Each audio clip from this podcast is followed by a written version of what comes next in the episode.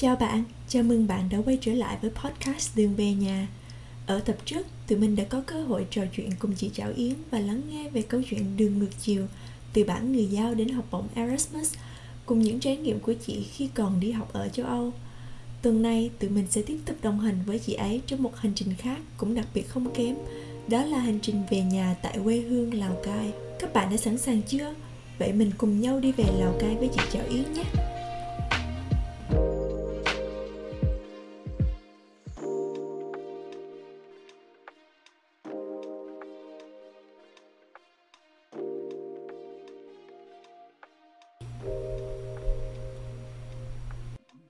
Là sau nhiều năm chị uh, đi học tại châu Âu theo chương trình học bổng Erasmus thì chị uh, quyết định là quay trở về Việt Nam không hề do dự thì ừ. chị có thể chia sẻ uh, những trải nghiệm của chị khi mà chị vừa mới về Việt Nam được không ạ?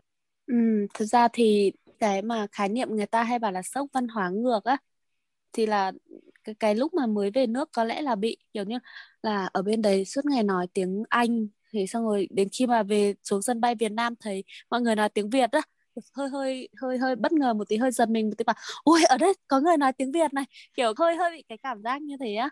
Thế xong rồi đến khi về mới về nước là không dám sang đường. Ở lúc ở Việt Nam thì sang như một vị thánh nhưng mà đến lúc mà mới về nước là là, là không dám sang cứ đứng ở vỉa hè thôi. Kiểu nhiều nhiều xe quả thấy bắt đầu sợ sợ giống như kiểu lần đầu mà bố chị đưa chị xuống thành phố đi thi cảm giác như lúc đấy hơn. Đấy nên là cũng hơi sợ sợ. Nhưng mà có lẽ là nếu mà để mà chị bảo các bạn sau này mà còn muốn về nước hay không thì nên chuẩn bị sẵn sàng tâm lý một chút chứ như chị kiểu mơ mộng quá nên là khi mà về nước công việc các thứ nó không theo ý mình á, nên cảm giác nó hơi bị đời vả vào mặt mặt hơi nhiều á, nên là nó hơi rát đấy chị có thể chia sẻ cụ thể hơn một chút ờ, về cái vấn đề mà chị nói là công việc không được như ý không ạ có nghĩa là, có nghĩa là trước khi mà chị về thì chị đã dự tính cho mình là mình sẽ làm công việc gì ạ à? và khi mà về thì nó không được như ý hay là sao ạ? Ừ, kiểu như là cuộc đời của chị trước khi chị về nước thì vẫn là một người rất là mơ mộng á. Chị ừ. nghĩ là à mình đi du học ở nước ngoài về chắc là về xin việc ở đâu cũng được á. Thế nhưng mà thực tế thì nó không không phải như thế. Mà mà khi mà về nước rồi mình mới thấy là à trước đấy là mình đi học đi học xong đại học là mình đi làm trái ngành chị đi làm là làm bên mảng dịch vụ có nghĩa là học xong đại học là chị cũng không không xin việc đúng chuyên ngành. Nên là đến khi mà chị về nước chị không có một tí nào kinh nghiệm về bên bên cái mảng mà chị học luôn. Thế nên là xin việc ở đâu cũng rất là khó. Và kể cả xin được một cái vị trí nào ở cơ quan nào đấy thì lương lại rất là thấp. Nó không nó nó chỉ vừa kịp đủ để mình có một cái cuộc sống gọi là đủ lo cho một mình mình thôi á. Mà chị thì lại luôn luôn muốn là chị có thể lo được cho những người khác, mà mình mà đi xin việc ở chỗ khác thì kinh nghiệm lại không có. Đấy, thế nên là lúc đấy là kiểu mình bị cuốn vào một cái vòng xoáy ấy, mà không thể thoát ra được. Cảm thấy hơi hơi hối hận vì ngày xưa mình không xin việc đúng chuyên ngành, và lúc đấy cũng lại cảm thấy hối hận là tại sao mình học xong mình không ở lại bên đấy, mình tìm kiếm cơ hội khác mà lại mình về nước mơ mộng về bản thân quá ấy. đấy. Ừ, ừ dạ, em nghĩ thì đó là một trong những suy nghĩ mà của rất là nhiều du học sinh như ờ, chúng ta thì ai cũng có quyền ừ. được mơ mộng đúng không thì ờ, mình được đi học mình được tiếp xúc với nền văn hóa khác lạ rồi những nền văn minh đó thì cũng có thể được xem là phát triển. Thì ờ, tự nhiên thì mình lại cảm giác là khi mà mình quyết định về nước thì mình nghĩ là ồ mọi, mọi người sẽ chào đón mình. Nhưng mà thực tế thì tất nhiên là nó sẽ không màu hồng như mình nghĩ. Và uh, cũng như chị nói là đời nó sẽ táp vào mình vài gáo nước lạnh để mình tỉnh ra. Ừ. thì uh, em em có nghe chị nói là khi mà chị uh, tốt nghiệp đại học thì chị không có làm cái ngành giống như ngành của chị đang đi học. Thì em muốn hỏi chị một câu là chị có nghĩ rằng là đại học thì nó sẽ giúp cho mình có những cái kỹ năng cần thiết hay là mình phải tự trau dồi cho mình thêm nữa những cái kỹ năng mà khi mình ra đời á mình sẽ dễ dàng có được những công việc mà mình thích thú hơn và những dự án mà mình làm mà mình cảm thấy là tâm huyết hơn? Ừ, thật ra thì cái môi trường đại học thì tại vì là chị học ở trường lâm nghiệp, còn một số bạn ở các trường ở nội thành, chị lại thấy là cái kỹ năng của các bạn rất là tốt á. Thế nên là chị nghĩ là cái đấy lại do phụ thuộc vào từng trường, có nghĩa là từng trường học, rồi là cái chương trình học của các bạn đấy thôi chứ còn, nhưng mà nếu mà giả dụ như ở trường chị á, thì là chị cảm thấy là cái việc kỹ năng là khi mà chị ra đời chị mới tự trau dồi, chứ còn ở trường là ít khi được học mấy cái kỹ năng cần thiết để khi mà ra trường mình đi làm á còn ở các trường khác thì chị là sẽ không biết tại vì chị thấy là sinh viên có một số trường thì lại được đào tạo rất là bài bản. Từ khi còn ở trên ghế nhà trường các bạn đã có thể có những cái công việc đáng mơ ước của một số mà học sinh viên của các trường khác khi mà ra trường mong muốn đạt được á. Ừ. đấy thì cái đấy chị nghĩ là do tùy từng trường thôi. Những kỹ năng nào mà chị ờ, nghĩ là sẽ rất là quan trọng cho những bạn khi mà còn đang ngồi trong ghế nhà trường những thính giả mà đang nghe podcast này nên trao dồi trước khi các bạn ấy tốt nghiệp. Và có thể là không cần là từ trường lớp nhưng mà từ cuộc sống hoặc là từ những công việc làm thêm hay là công việc thiện nguyện gì đấy. Ta kỹ đầu năng. tiên là ngôn ngữ.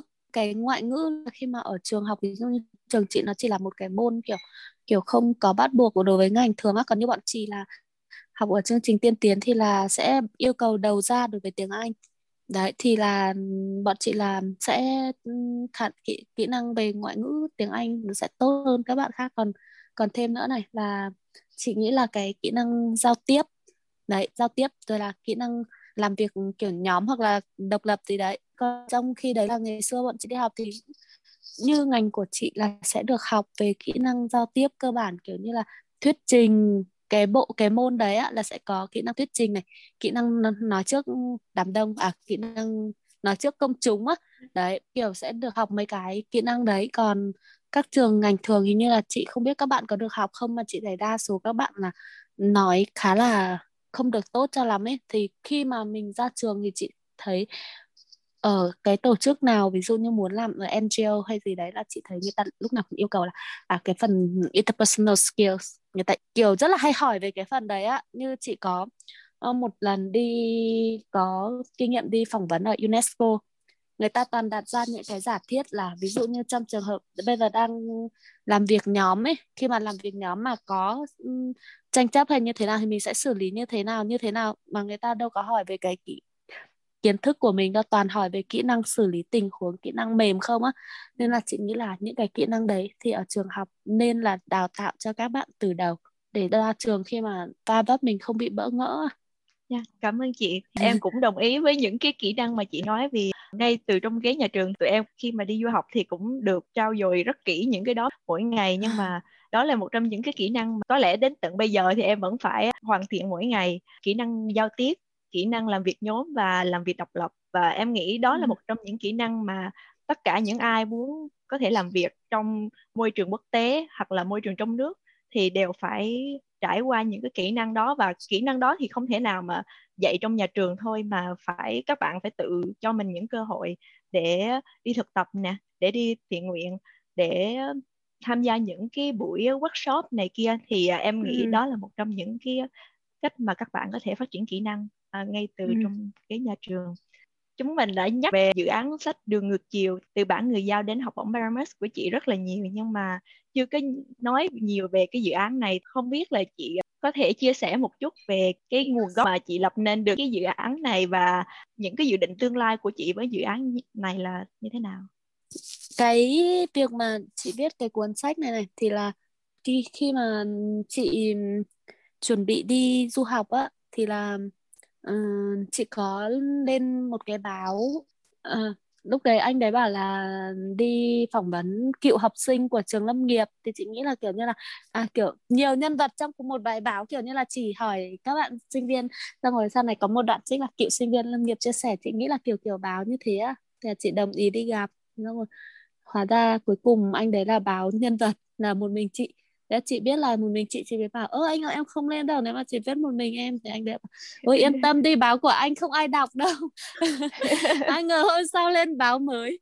Ừ, mà mọi người biết đến chị thì là bên sống á công ty sống một cái nhánh nhỏ lúc đấy là vẫn còn chưa chưa chưa tách ra thì vẫn là công ty Alpha Books. Thì ở đấy các bạn là có um, có một anh là có tự liên hệ với chị à, mong muốn chị viết cái câu chuyện đi học của chị để để truyền cảm hứng cho các bạn học sinh dân tộc thiểu số ở vùng cao á. Thì là lúc đấy chị có nhận lời bởi vì là từ ngày xưa chị đã muốn là khi mà lớn lên chị sẽ viết lại những câu chuyện tuổi thơ của chị. Thì chị nhận lời. Đến khi mà à, chị nhận lời rồi thì chị lại chỉ chỉ thích viết mỗi cái tuổi thơ của chị chứ chị không muốn viết lúc mà chị trưởng thành á. Thế là viết nhiều mấy trăm trang liền đấy thì là bên đấy liên hệ chị trước rồi viết được cái cuốn này. Thì rất là may là sau mấy năm chị đắn đo thì cũng sau cùng là cũng quyết định xuất bản. Thì đến tháng 3 năm ngoái là sách chị là phát hành. Bọn em có thể xin phép được hỏi là uh, chị có những dự tính nhất định nào đó cho cái khoản thu nhập mà uh, chị thu được từ từ việc xuất bản sách không ạ? Um, thật ra thì um, đợt trước là chị với cả bạn chị có uh, có tiếp quản lại cái học quỹ học bổng của thầy giáo chị á. Thế nhưng mà tại vì là do dịch covid nên là bọn chị cũng không có làm. Xong rồi sau đấy là chị lại nghỉ việc ở dưới Hà Nội để đi về quê chị làm cái homestay ở trên Sapa thế xong rồi chị cũng để để để đấy lâu quá nghĩa là bọn chị vẫn sẽ tiếp tục làm nhưng mà vì là vừa là dịch các thứ nên là bọn chị mỗi người ở một nơi nên là cũng bị chững lại nên là à, không làm. Còn trước đấy là bọn chị cũng có bán sách của chị thì thì chị với bạn chị bán là bà là à, sẽ trích 10% để cho vào quỹ học bổng đấy. Nhưng mà vừa rồi là chị lại thấy các thầy ở trường chị hình như là đã tự tiếp quản và đã thấy thấy đăng rồi á. Thì bản thân chị là từ cái lúc mà chưa chưa tiếp quản cái đấy là chị rất là muốn tự lập một cái quỹ học bổng mang tên giống như sách của chị á ừ. thì đấy thì đấy là chị tiết lộ trước thì chị vẫn vẫn sẽ tiếp tục cái quỹ học bổng đấy và sách chị bán ra thì chị sẽ trích 10% để đóng vào quỹ đấy để hỗ trợ các bạn học sinh dân tộc thiểu số ở trên miền núi. Ờ, dạ. Vậy thì tiếp tục về cuốn sách thì không biết là chị có dự án để tiếp tục viết sách nữa không ạ? Một cuốn sách về tuổi thơ của chị mà chỉ tuổi thơ không thôi chẳng hạn. thật ra chị bây giờ lại thích viết về người khác hơn nên là nhưng mà chị vẫn muốn lồng ghép những cái những cái câu chuyện tuổi thơ của chị thì chị vẫn kiểu vẫn thích viết đó. thì vừa rồi chị cũng có hoàn thành xong một bản thảo thì có gửi cho các bạn biên tập viên đọc nhưng mà các bạn thấy bảo là, là không hấp dẫn. Nên kiểu kiểu như là chị viết kiểu kiểu như là nhỉ? Theo theo kiểu văn kể á, thì mọi người lại thích thích chuyện nó phải kịch tính nó phải gây cẫy cấn hơn. Còn chị thì lại lại theo hướng là thích mọi thứ nó kiểu đều đều nhẹ nhẹ ừ. thì đó nên là ừ. mọi người bảo là sẽ phải xây dựng lại tình tiết chuyện các thứ để cho nó kiểu lên đẩy lên cao trào các thứ. Đấy còn ngoài ra thì chị vẫn đang viết thêm một cuốn là về những đứa trẻ ở vùng biên kiểu như là vì rất là nhiều ừ. lý do mà các bạn không được đi học á. Thì chị đang đang viết về những cái đứa trẻ như thế. Vì chị cũng có nhắc đến là khi mà ra đời thì đời không như là mình mơ này hoặc là khi mà chị dốc hết tâm sức để viết cuốn sách thứ hai nhưng mà uh, người ta lại không nhà xuất bản thì lại không ưng ý cho lắm này. Uh, những cái trải nghiệm như vậy á, thì em không biết là chị có rút ra được một cái kinh nghiệm cho bản thân mình là làm sao để vực dậy sau những lời nói mà cảm chừng như không không không được ừ, mang tính truyền cảm hứng cho lắm đúng không ạ? Nó cảm giác như là bởi vì em cũng đang ở trong một tình huống và em nghĩ là các bạn sinh viên cũng sẽ như thế thôi. Đó là ừ, nhiều khi mình đã dốc hết sức lực để làm một vấn đề gì đó rồi. Tuy uh, và mình nghĩ kết quả mình đạt được là đã đẹp lắm rồi. Tuy nhiên thì ở những người ở vị trí mà quyết định thì họ lại nghĩ rằng nó chưa đủ tốt và chưa đủ đẹp. Và tất nhiên là mình rất tin tưởng vào những cái lời nhận xét đấy của họ. Nhưng mà sâu thẳm trong tim á, thì mình vẫn cảm thấy là nó bị nhụt chí một chút đúng không? Bởi vì mình đã dùng ừ. rộng hết là tâm sức của mình vào đấy rồi. Thì không biết là chị có kinh nghiệm gì để vực dậy sau những lần bị nói như thế chưa? Và chị đã làm gì để tiếp tục trên cái con đường mà mình đã đặt ra thật ra chị có rất là nhiều cái mà ở nhiều khi mình cũng phải nhìn nhận lại bản thân ấy làm sao để vực dậy lại chị nghĩ là cứ buồn đi tại vì buồn chán rồi thì mình sẽ lại tự vực dậy á ừ. chứ còn mình cứ bảo đừng có buồn đừng có buồn thì mình sẽ cứ bị bị mãi mãi cái cảm xúc đấy là như thế thì ừ. cứ buồn cho chán đi rồi mình sẽ lại tự vui trở lại Dạ, vậy thì em cũng xin phép được tóm tắt lại những gì mà chị Trào Yến vừa chia sẻ. Đó là khi mà chúng ta phải bị ở trong một tình huống mà tưởng chừng như mọi thứ đều đi ngược lại so với những gì mà chúng ta mong đợi hay là ở trong những tình huống mà chúng ta cảm thấy rất là bị nhụt chí thì hãy cứ cho phép bản thân mình được buồn đi, được thả lỏng, được khóc. Đừng nên cố ôm nó che giấu nó mà hãy phơi bày cái cảm xúc của mình ra. Để rồi ngày hôm sau khi chúng ta quay trở lại thì chúng ta sẽ cảm thấy nhẹ nhàng hơn thả lỏng người hơn và sẽ mạnh mẽ vững tin hơn trên con đường mà mình đã đặt ra đúng không ạ? Dạ rồi cảm ơn chị chào yến rất nhiều về những chia sẻ rất là gần gũi vừa rồi của chị ạ. Vậy thì không biết khi mà vừa tốt nghiệp về nước, xong đó thì chị có đi làm này, sau đó thì cũng xuất bản sách nữa thì không biết là còn có dự án nào khác nữa mà chị cũng tham gia không ạ? Uhm, giống như chị vừa mới nói á là chị ngoài cái đấy ra thì bọn chị có làm homestay. Kiểu chị rất là thích làm về du lịch á. Ngoài cái việc là thích về bên cái chuyên ngành của bọn chị ra thì chị lại rất là thích làm về bên mảng du lịch thế nên là bọn chị có làm một cái kiểu um, homestay kiểu theo phong cách người miền núi ở trên chị ừ. Ồ oh, em em có được biết thông qua trên trang cá nhân của chị có phải là homestay tên là Gong Spa đúng không ạ? Ừ, đúng rồi tên là Gong. Gong là tiếng giao, tiếng giao của bọn chị nghĩa là tốt đẹp á. Ừ. như là bọn chị mong muốn là cái gì nào cũng sẽ tốt đẹp. Thế là bọn chị gì dùng luôn tiếng giao là từ Gong. Ừ. Có phải là chị chị bắt đầu homestay này từ khi mà chị về nước không hay là chỉ là gần đây thôi ạ? Ừ, đến khi chị nghỉ việc ở Hà Nội nghĩa là khi mà về nước là chị có đi làm ở một cái tổ chức nhưng mà vì như nào nhỉ? giống như lúc nãy chị nói đây ừ. chị cảm thấy là không thể cho chị cái thu nhập để chị có thể lo được cho nhiều người khác nữa nên là chị nghỉ ừ. sau đấy là chị về làm homestay thế nhưng mà bọn chị cũng khá là liều lĩnh khi mà làm vào mùa dịch á thì ừ. um, mới khai trương được hai tháng thì dịch ở bên Hải Dương bùng lên thế xong bọn chị đóng cửa. Thì mãi đến thời gian gần đây bọn chị mới lại mở lại. Dạ. thì vừa mới mở lại thì bây giờ lại bùng lại khá là sợ. Cũng rất là hy vọng là dịch sẽ sớm qua đi để chị cũng như là cô chủ nhỏ ông chủ nhỏ khác cũng có thể có cơ hội để phát triển hơn ạ. Cảm ơn em. Không biết cái dự án homestay này của chị vì tên gọi của nó thì đã lấy từ tiếng giao rồi thì không biết uh, có những cái văn hóa nào hay là những cái giá trị nào mà của người ờ, dân tộc giao biển mà chị muốn lồng ghép vào cái dự án homestay này để mang đến cho những người trải nghiệm một cái trải nghiệm mới hoặc là chị có thể giúp được cộng đồng xung quanh chị nhỉ? còn làm ở đây thì bọn chị cũng cố gắng là lồng ghép những cái yếu tố văn hóa vào với cả um, cái cái khu nghỉ của bọn chị ví dụ như những cái khăn là cũng là khăn của người giao rồi là gối là cũng tự may. Thì những cái vỏ gối là kiểu hoa văn của người giao á. Đấy thì còn cái việc mà giúp cộng đồng xung quanh thì hiện tại đến thời điểm hiện tại có lẽ là bọn chị chưa làm được gì.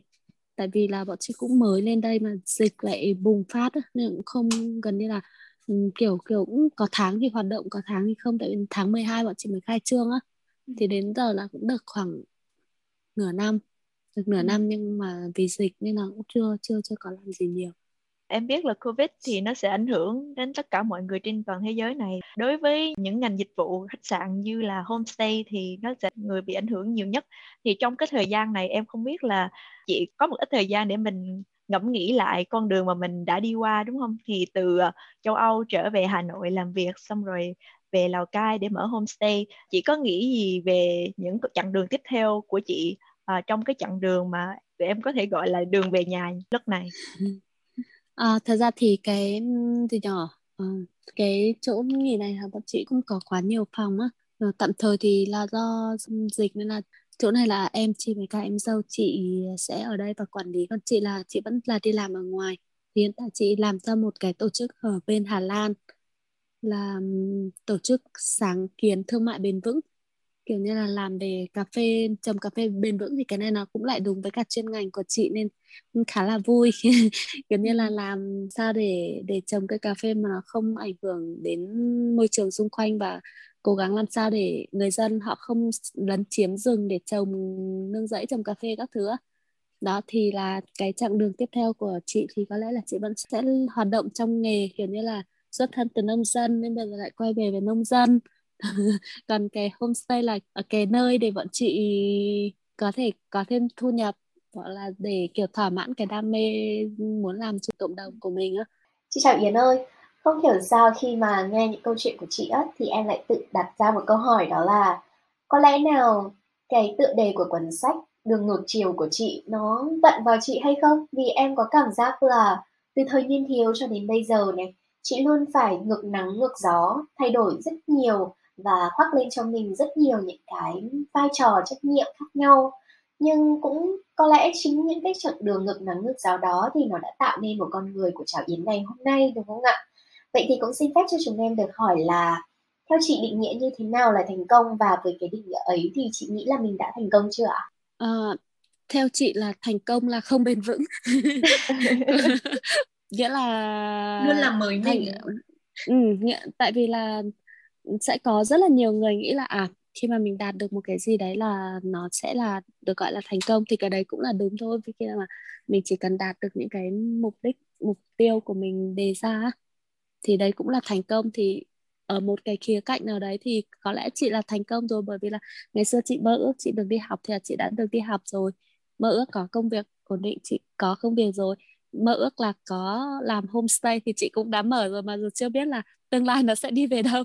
Nhưng mà ít nhất là khi mà chị đã mơ cái gì thì là chị đều đã đạt được đó thì những cái như thế là thành công và và ý chị không bền vững ở đây là có nghĩa là không giữ mãi cái thành công đấy mà là mình sẽ thử sức với cả những cái mới mẻ tiếp theo để ừ. xem là à mình có làm được đến đâu. Và kể cả có thất bại thì đây cũng là mình đã thất bại thành công với chị thành công là kiểu như là mình đạt ra cái gì và mình làm được nó và mình mình vui với cả cái kết quả đấy.